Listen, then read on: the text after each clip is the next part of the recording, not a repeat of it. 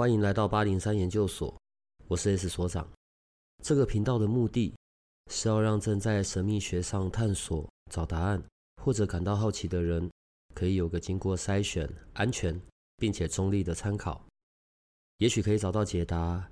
也或者是获得状况的解决。欢迎你在这里和我们一起接触神秘学里有趣的人事物吧。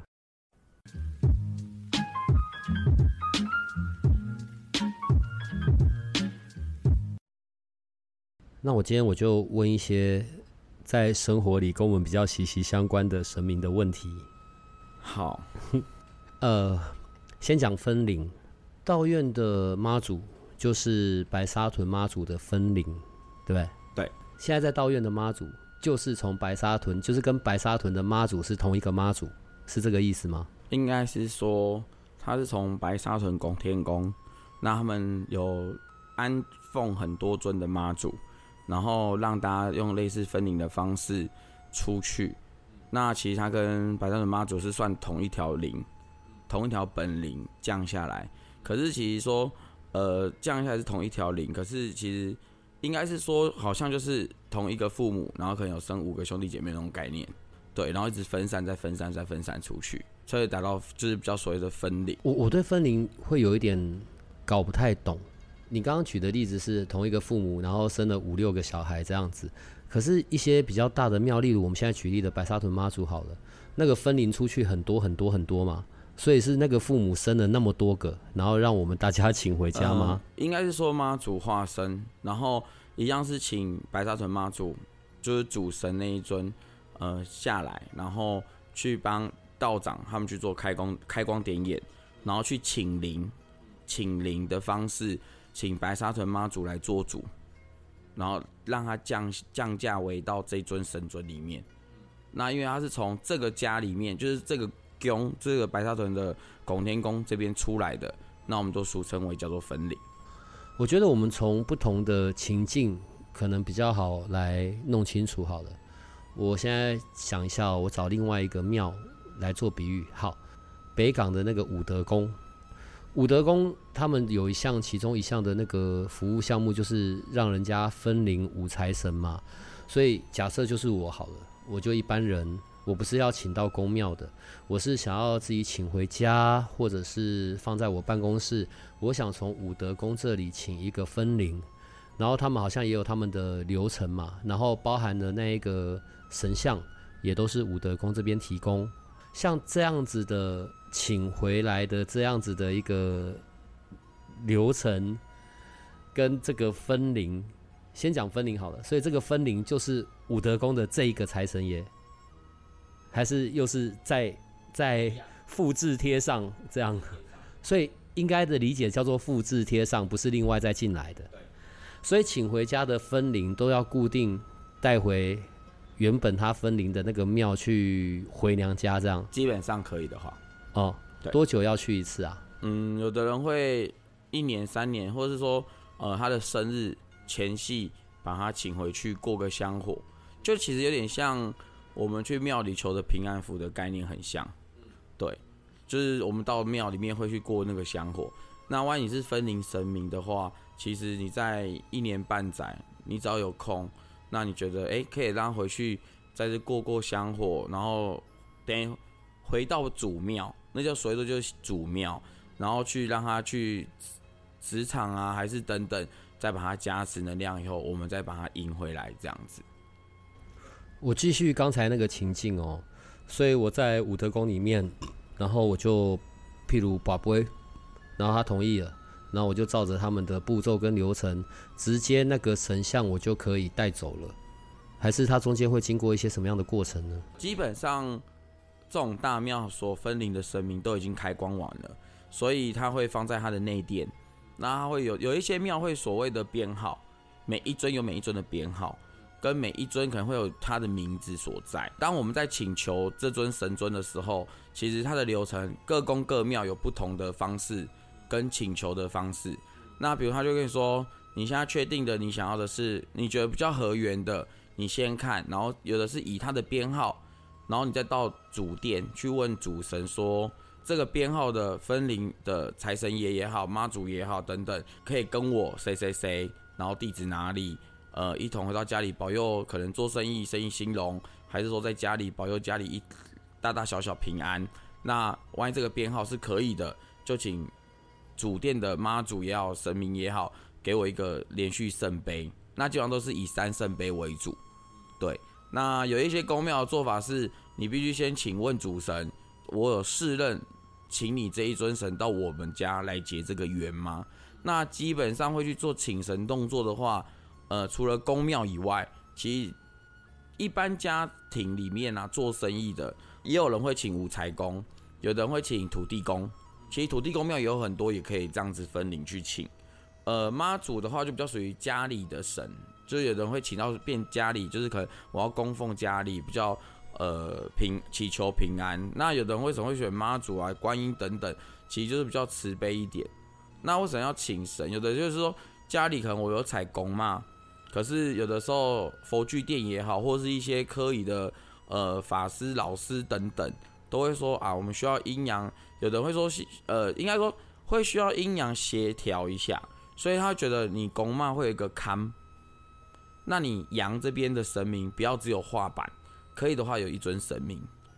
就会比较平衡那个氛围跟磁场。所以有人会去请一尊神。那当这个请神的当下，有的人会说：“那我去佛具店看一尊我喜欢的，然后再请老师开光点眼。”那有的人会觉得，呃，我比较常去某一间庙拜，那那间庙如果它有分灵的神，其实你也可以直接做分灵的神来把它引回来。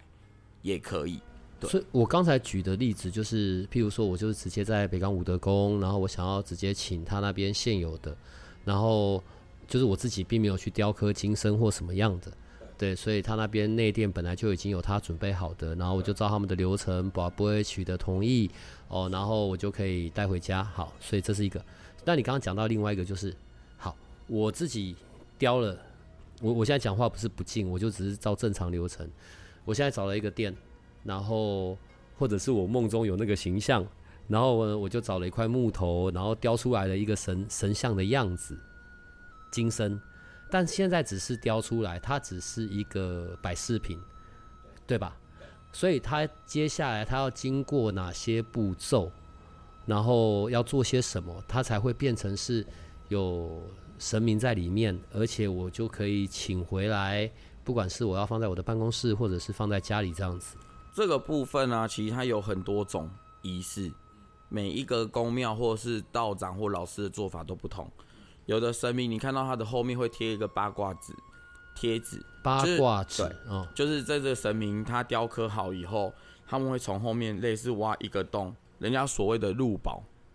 就是安一些宝物在它的体内，这是第一个动作。那有的是在他还没雕刻之前的原木的时候，就把这个宝已经先放进去了。那不叫武将的神明，比如说真武大帝、熊代公啊、王爷那种的，像在南部、中南部这种，很有可能都会说需要放一只蜜蜂、虎头蜂，因为比较凶。活的，活的，有的会抓活的就放进去了。对，就都有。那这个入这个宝，其实去佛具店他都会帮你准备好。有珍珠啦，然后金片啦、啊、银片啦、啊、五色线啦、啊、等等的，差不多叫七宝，有七种宝物会放在神明里面。那完了以后，再经过道长或老师的一个请神符咒或请神令的方式来开光这尊神明。那比如说我梦到的这尊神明的雕像也好等等，其实呃，你去跟佛具店讲。他会跟你说的是啊，我们这边有本呢，你可以直接参考。那有的就是会去找原木，就是请雕刻师傅雕，那这个的价格就会比较高一点，还有木头的价格都不同。那再来的是，你请老师，呃，去帮你开光这尊神明的东西下，你要很清楚你要的是哪里的神。比如说我今天雕刻的是一尊土地公，那我想要分，我想要请下来的这尊土地公，我要怎么知道说他是从哪边过来的？所以有一些人，比如说在开光点眼的时候，会比如说我是土地公，我可能就请到车城福安宫、指南宫，也有人在现场开光哦。它的差别性就是一种是属于庙方统一类似他们庙的这一尊主神的样子去做一整体的版本，然后去做编号，然后请一个道长同时开光。一种的方式是你可以自己雕刻好的神明到他的庙去借场地来开光，这样也可以，也都是属于分灵，只是说神尊是由于一个是自己喜爱的去做，一个是由庙去直接请回。那呃，我本人是比较喜欢神事，所以我会希望我就主庙有，我直接从主庙请灵回来就好了，我可以省去很多的步法跟功法。可是如果你今天真的是梦到一尊神明，你很有缘，那他可能也是需要有这间庙的神来做分灵，入入这个神，那这尊神尊你可以依你喜爱的、你梦到的去雕刻，再去那个地方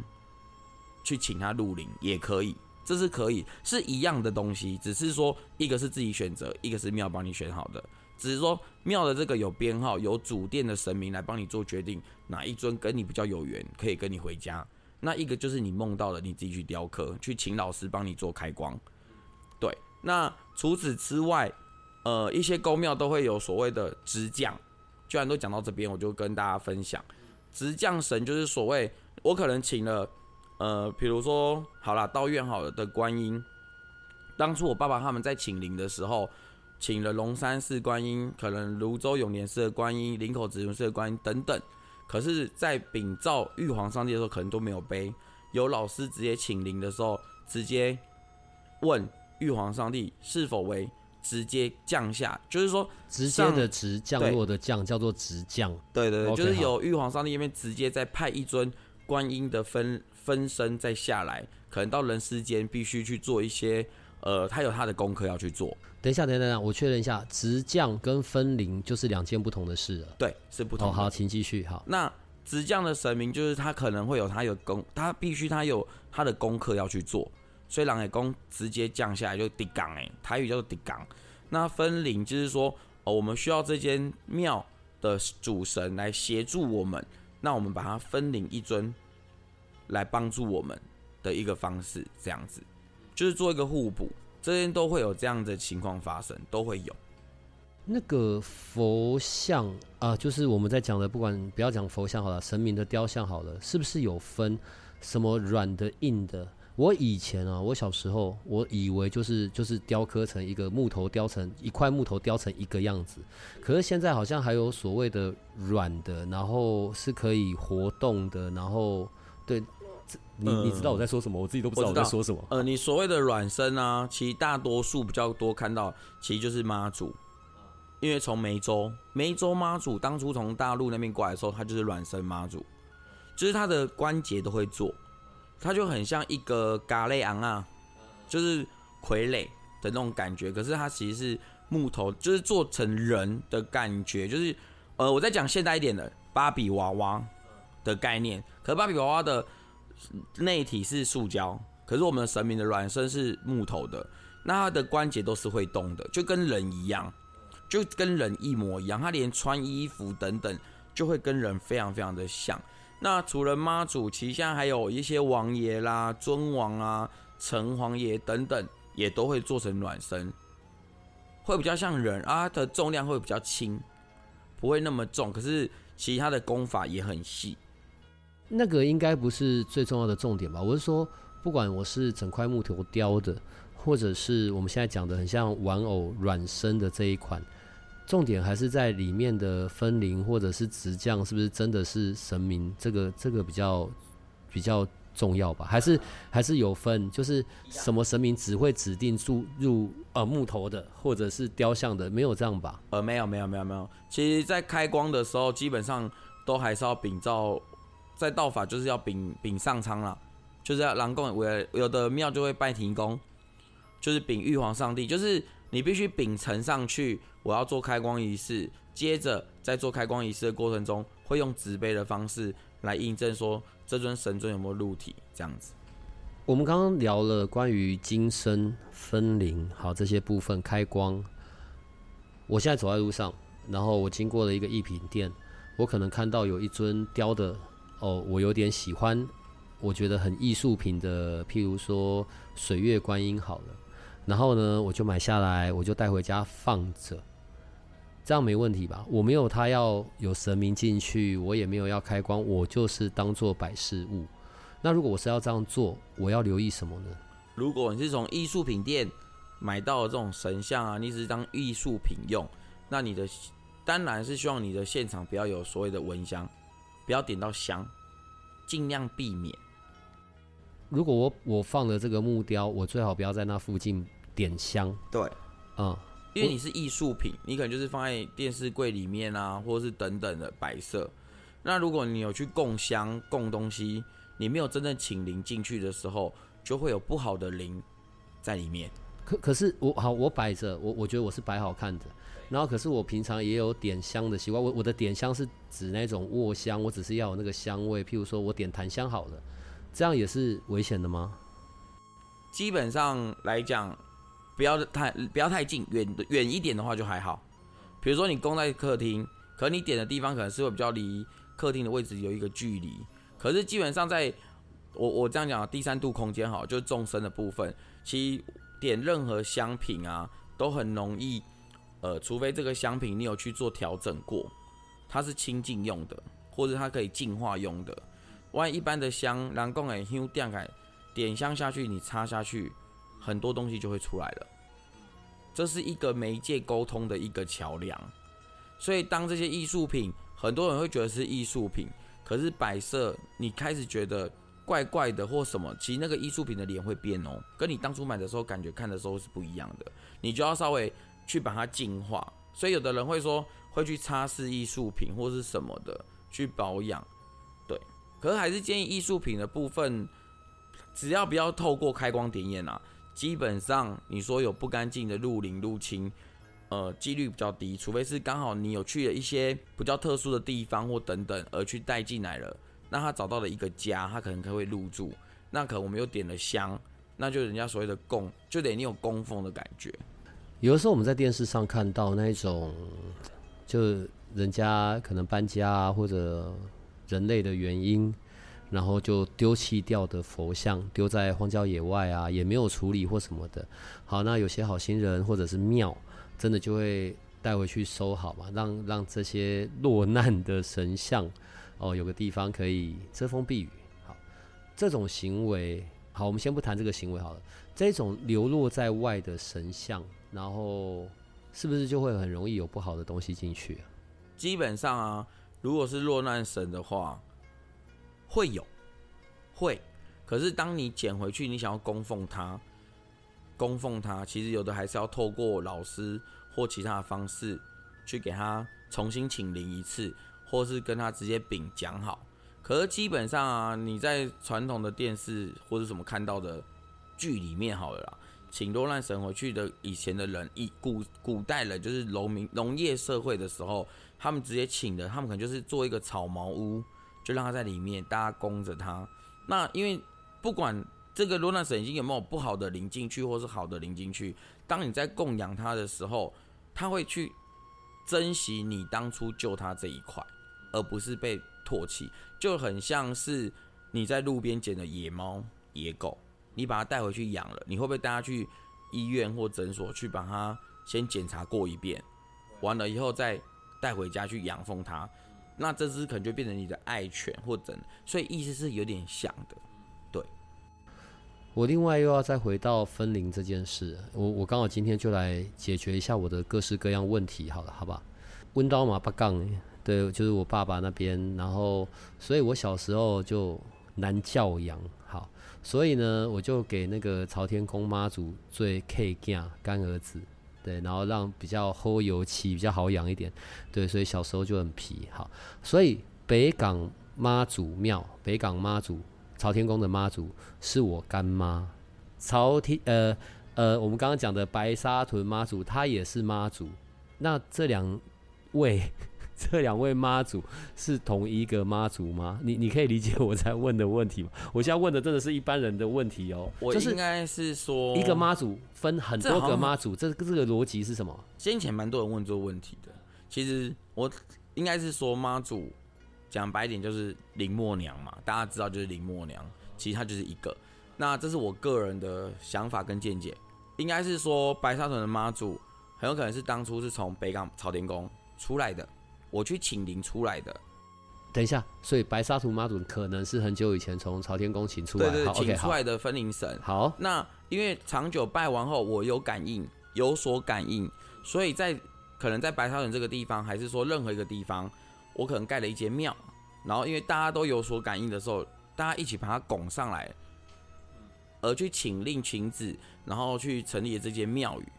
请旨就是比如说我呃我这样讲好了，比如说呃我自己家里，我可能也请了一尊白沙屯妈祖，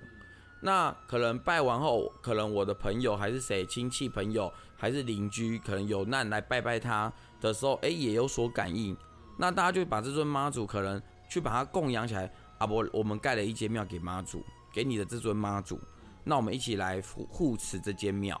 那可能就成立了一个庙。所以为什么有的庙会说我们必须回去哪里协奏，就是追追源那个主源主灵头，就是主头啦，就是源头就对了的原因就是这里，就是他可能是从那边出来的，那我帮他盖了另外一个。我再讲白一点，总公司、子公司、子公司偶尔要回总公司开会，这样的概念。哦、oh. ，就是说，可能白沙屯妈祖是从北港分出来的子公司，所以他必须回 北, 北, 北港协助去挂这个会，来增加他的呃一些效能等等的其他这样子。那引用刚才的例子，所以假设我请了一尊妈祖回来，用刚刚讲的，哎，很灵验，然后我的兄弟姐妹、朋友啊，或者邻居啊，哎、欸。越拜越灵，越拜越灵，然后灵到我决定要把它变成一间庙，就是我本来是供养在家、供奉在家里的，我现在要变成为了它盖了庙。这是只要我想要盖就可以的吗？还是我需要去哪边获得同意，还是请到什么？因为你刚刚讲了一个字嘛，请旨哟，还是 那, 那是什么意思？就是你想要帮这尊神明盖一个庙，就很像说我今天要盖做一个公司，我要不要去政府单位去申请证照？证明就是公司行号的一个证明，那我才能成立公司啊。那万一你没有去请这个证照，你就没有办法成立公司，那就是有点像南宫哎，私人开的，会比较属于 私, 私人开的公司，对。可是你一样会有扛棒，对。可是这个扛棒的真跟假，就是看你有没有证明嘛，有没有被认可这样子而已。当初道院再变成现在这样， 我, 我知道以后还是会再继续长大啦。好，就是到真的从家庙变成一个对外服务的道院，也有经过这些过程吗？也有去什么请旨还是什么什么的吗？应该是说我们家的家神是从我爸爸开始，然后爸爸本来就有在禅修的部分延续到我这边完以后，由我去请了指令，跟老师可能在。呃，玉皇上帝那边，然后请了指令后，在静坐过程中看到了公的名字，就是直接派给你，那你看到了，你读到讯息，去印证了，去验证了，才会有公的名，你才知道怎么去吼这个公的名。那如果你今天的神明是，譬如，呃，我讲一个比较贴切一点的，白沙屯妈祖在三重，他在有一个分会，他们叫分会，在三重一个叫拱心宫。他们的方式可能会不会也是也是去请指令，去白沙屯请妈祖的令，然后来成立了一个分会跟一个宫的名字，这样的方式也是可以的。每个请旨请令跟有成立宫庙的这个牌的部分，每个方式都很多，每个方法都有，所以没有一定限定是什么方式，主要是被玉皇上帝跟上面是认同，这样就可以。跳一下好了，要回答我的私人问题。可是这个是发生在好几年前吧，在还没有八零三研究所这个节目之前，好不好？然后呢，先先不要论，这是真人真事啦，就我的事，对。但是我们先不要论那个人家讲的 OK 不 OK， 我只想要知道是有这个逻辑的吗？哈，反正就是那时候也有一些状况嘛，然后所以在屏东，对，我真的记得是在屏东的一个宫庙。然后那时候有有帮我做一些处理，好，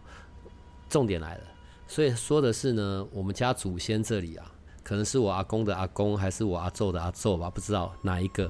然后当然不在了嘛，然后说呢，那个那个灵魂啊，那个灵、啊，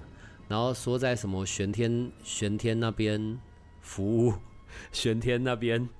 办公还是当兵啊，我不知道那个字也叫什么啦。对，你知道这些神明讲的话用成我现在人类的语言，我实在太难讲了，反正在那边服役吧。然后所以呢，他就告诉我说，我我要去那个松柏岭，松柏岭的玄天上帝那边拜拜。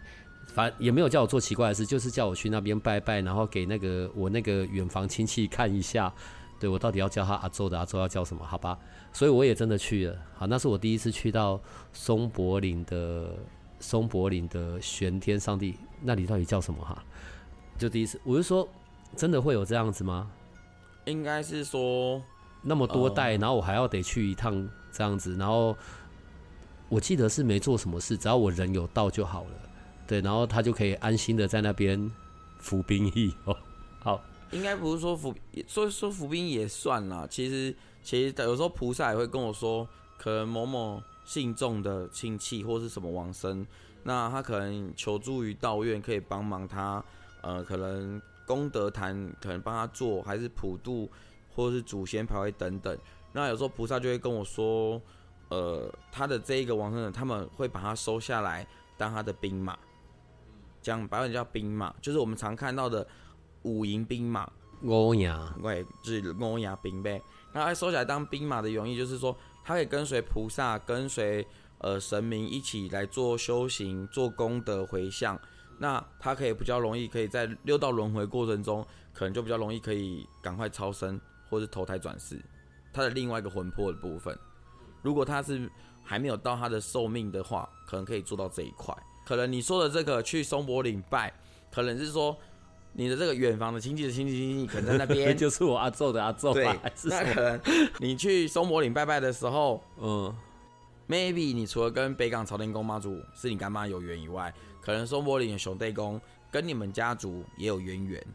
所以可能希望你可以常常上去拜拜，可以帮你带来一些。当然很远，呃，道院呢也是从松柏岭的一支令旗起家的。Oh, okay. 我爸爸当初就是答应松柏岭的兄弟公说，不然这样子，你让我的病可以不要那么严重好转，那我连续三年就请一些信众啊带来这边拜拜，给你拜拜，这样子做一个还愿的仪式。那你可以的话，就给我们圣杯。那时候就保了很多圣杯。那问了松柏林，那时候没有想那么多。要不要请神尊？那我爸就说，那就请一只手令回去。我就请了手令，因为是由我代替我爸一起去的嘛。那请了手令回去以后，开始了，就真的是这只手令开创了第一年的第一年哦，我们的进香一天来回松柏林，就叫做一个祈福，就是还愿的一个行程，祈福的行程。然后呢，到了第二年、第三年开始。直觉性的东西一直进来在我这边的时候，我就觉得不对了，才开始成立了道院，就是这样子开始的。从一个还愿，而得到了神明的降价，然后一直延伸到道院这样子。所以应该是没代没急，还是不要乱发愿比较好吧？对，我也觉得，我觉得这样子，哎呦。另外再问一下，好，我们现在聊到这个祖庙这件事啊。开基或者是祖庙，我我我举例，我的认知我不太确定有没有错啦。如果讲到像玉皇上帝好了，我可能第一个想到的就是台南的开基玉皇宫，只要有开基这两个字，就代表着它是可能台湾的第一间呃玉皇大帝庙，都是从他这边出来的，意思是这样吗？这是你说的，我不敢说，我只是好奇，没关系，我什么都不懂哦。好，因为其实 这, 这也是个人见解哦，这是个人见解，跟各大庙都没有，我没有得罪，因为你知道在台湾太多的庙，很多人因为每个村庄每个村庄都是，比如说我的村庄有这一尊，我开始拜，拜久了我就觉得我的是开基，这边拜久了可能我就觉得开基，所以我可以自己讲开基就对了。呃，我举一些例子好了，不见得是对，不见得是对。比如说，比较常听到的南鲲鲲、代田府、五府千岁。可是呢，在相较的台南，还有一个叫做麻豆代田府，也是五府千岁。这两边的人呢，都觉得他们的五府千岁是第一个，那就是有争议。那可能每个村庄的居民就有每个村庄居民的一个争议。包含台南还有一个正统鹿耳门的那个妈祖庙，可是它的前殿是五府千岁，后面是妈祖，可是，在同一个地点的叫做八山尾的天后宫，他也说他是第一个。那在这个过程中，安平老街呢，还有一个天大天后宫，也是妈祖。那我们要怎么去说是开基？那会不会叫开基玉皇宫？其实是现在目前所有人要请令请旨，真正来讲，真的都会是往台南的玉皇宫、开基玉皇宫过去。这是真的是大家都往那，连包含我自己都是。那其实那边过去后还有一个叫天坛，对。那相较于北部一点的玉皇上帝庙，就是新竹有一个叫天公坛，其实就是看每一个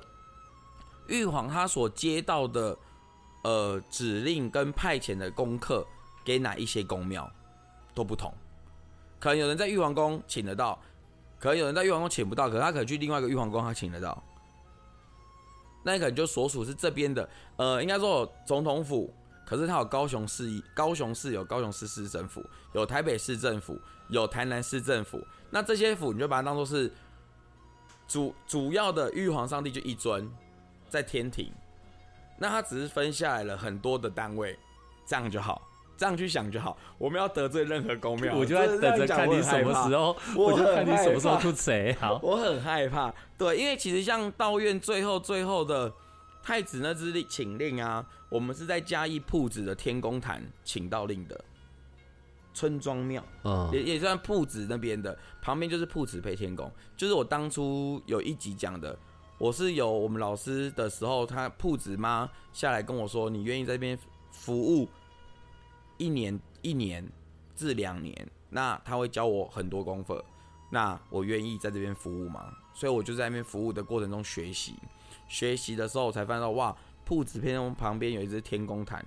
原来我是跟那个天公坛的玉皇有缘，所以我两个玉皇上帝庙我都有去请，都也有去，对，所以这个是有渊源的。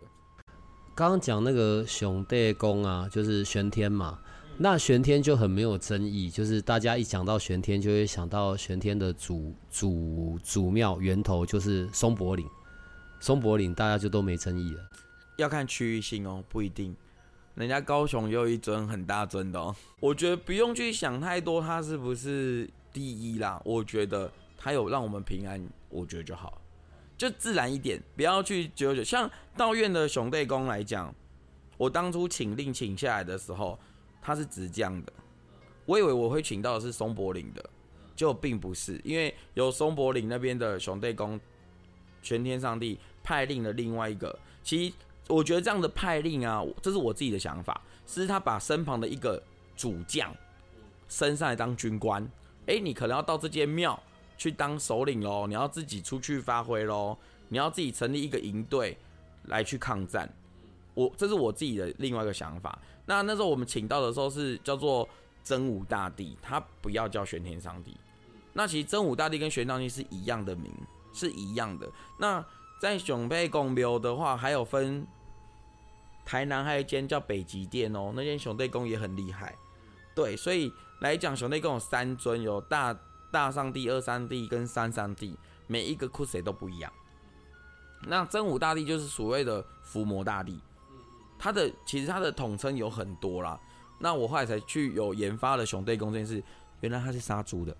啥？你讲啥？你你再说一次，上帝公是杀猪的。对，他以前是一个杀这个猪贩，就是砍的，然后就是因为遇到很多事情，帮大家处理掉，所以他才会去伏魔，然后才做当了神，大家供奉，是这样，听闻是这样来的。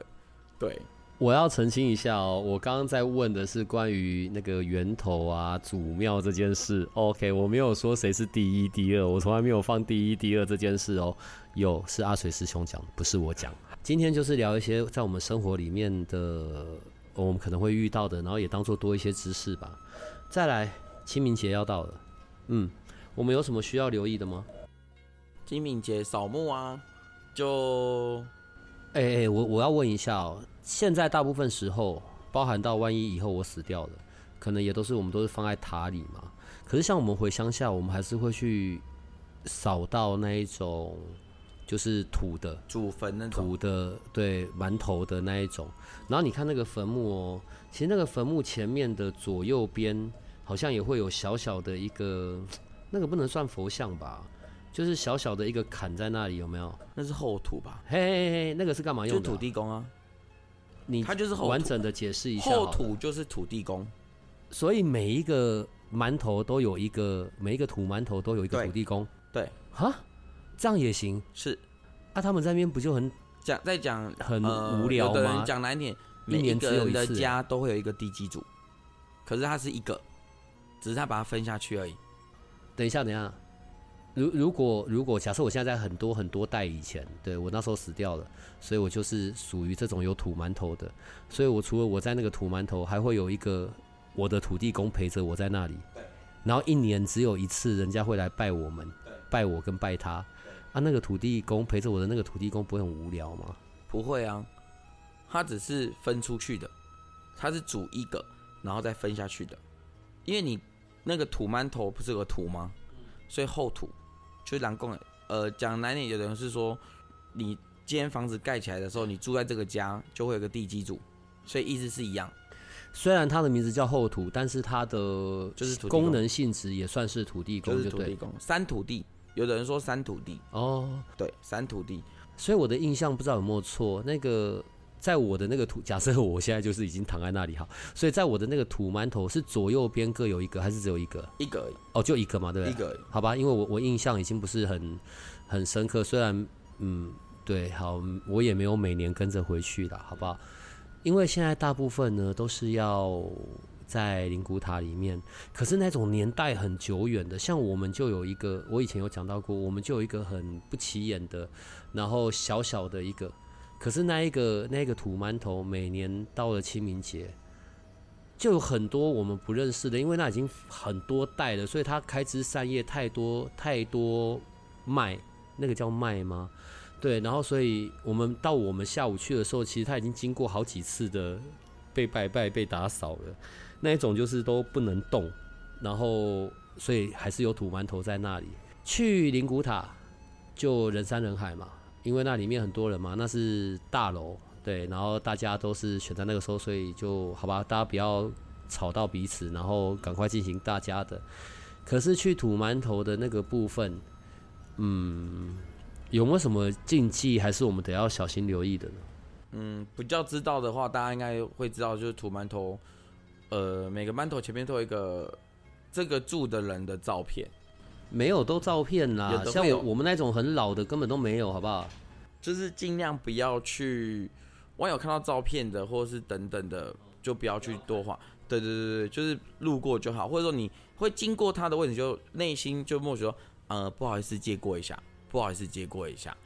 你可不小心踩到的是他的诸如此类，拍谁打你打的。对对对 对, 对，所以有时候我们在那边，以前我们回南部这种扫墓的时候画金子啊。你知道画金子有时候烧别人的墓墓的旁边吗？都会说呃不好意思，我知道，不是故意的。对对对对，因为都是土嘛，然后你看不出来到底是什么。每次那样子烧就要被骂、啊。然后有的以前南部就会有那种树枝什么就砍一砍啊，然后就丢旁边，然后就跟金抓一起烧。所以其实其实这些动作其实有点蛮危险，可是现在已经开始陆续好像听说都有整理过了啦，所以其实也比较少。那可以跟大家提供分享是说，如果你有去土馒头这种要回到家之前还没有入家门，可能在门口或在路上跺脚，跺跺个脚，跺个两三下这样子，把一些气那种土，呃，你就把它想到你脚底有土，你把它跺个两下或三下，把这个气留在外面，而不要带进去家里。这样子，我我我对于那个印象很深刻的扫墓，我大概就年轻的时候吧，好像国中、高中吧，嗯、然后跟我爸妈，就是我们我们回去扫墓没有放鞭炮，放鞭炮要分分红菇粿跟分扫墓哪来的红菇粿？有南部放鞭炮就要分要分粿了，扫墓呢？对啊，会分有，哦、我们八杠没啦。然后我只记得去跑去那一种这么偏远的地方，然后那些就是很很，因为那就是很多的土馒头集合的地方吧。然后找到一半钻出一条蛇，然后我爸妈说没看过我跑这么快，这样把我吓呆了，这样好吧。所以这是扫墓，接下来会有的事。我们从刚刚到现在呢，没有聊到什么道院的事情，讲一下道院吧。你们是很闲是不是？机车环岛，因为机车啊。你知道我讲这个话就就是该开玩笑的，应该这样讲。只是为什么要背着为什么要背着神明骑机车环岛？这有故事跟渊源啊。哦，好，你请。其实就是到初当初道院成立的来了搬来这个位置的时候的第一年，那大家就想说忙完了一阵子，那想说就那些门生啊、执事就年轻人嘛，装年轻，就觉得自己可以有一个冲动，所以他们就决定骑摩托车要环岛，那就于是请示了菩萨，然后当下就请了呃虎爷公。跟八卦太子，因为当年的八卦太子的炉主就是执事，他觉得骑着车带着太子可以去环岛是一件很屌的事，可以去游山玩水。那殊不知去了第一年、第二年完后，上面说要走完三年，所以于是今年就是第三年。那刚好今年又闰二月，然后再加上前面其实从过年忙到现在，大家都很累，那就让大家放个假，道院也要放个假。然后就带这些神明出去游山玩水走一走，骑机车环岛算是放假。欸、我先讲，阿水师兄是坐车，我没有那个体力。其实我骑太慢了、啊，他们不让我跟呐、啊。对，所以基本上，呃，第一年去师傅的扇子有出门，师傅没有出门。对对对，师傅的扇子有出门。再来的话，今年就是有帝君跟中坛元帅、八卦太子、虎爷公。都会出门这样子，就一人要骑摩托车，就是一个人背了一尊。对，欢迎大家在路上看到我们，跟我们打个招呼。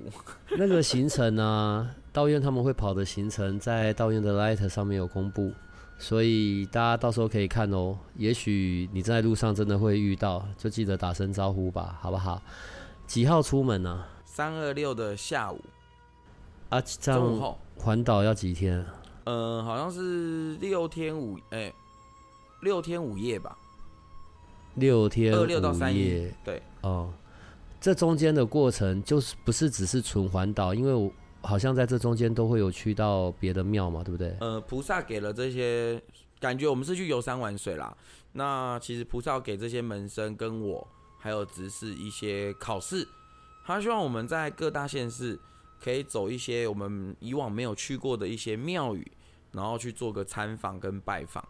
那可能就是类似有点交交流的感觉，只是我们是借由摩托车、机车环岛的方式去走访这样子，所以我们在每个县市等等，比如说台中啦、嘉义啦、台南啦、苗栗啊等等，就会去找一间我们可能没有去过的庙，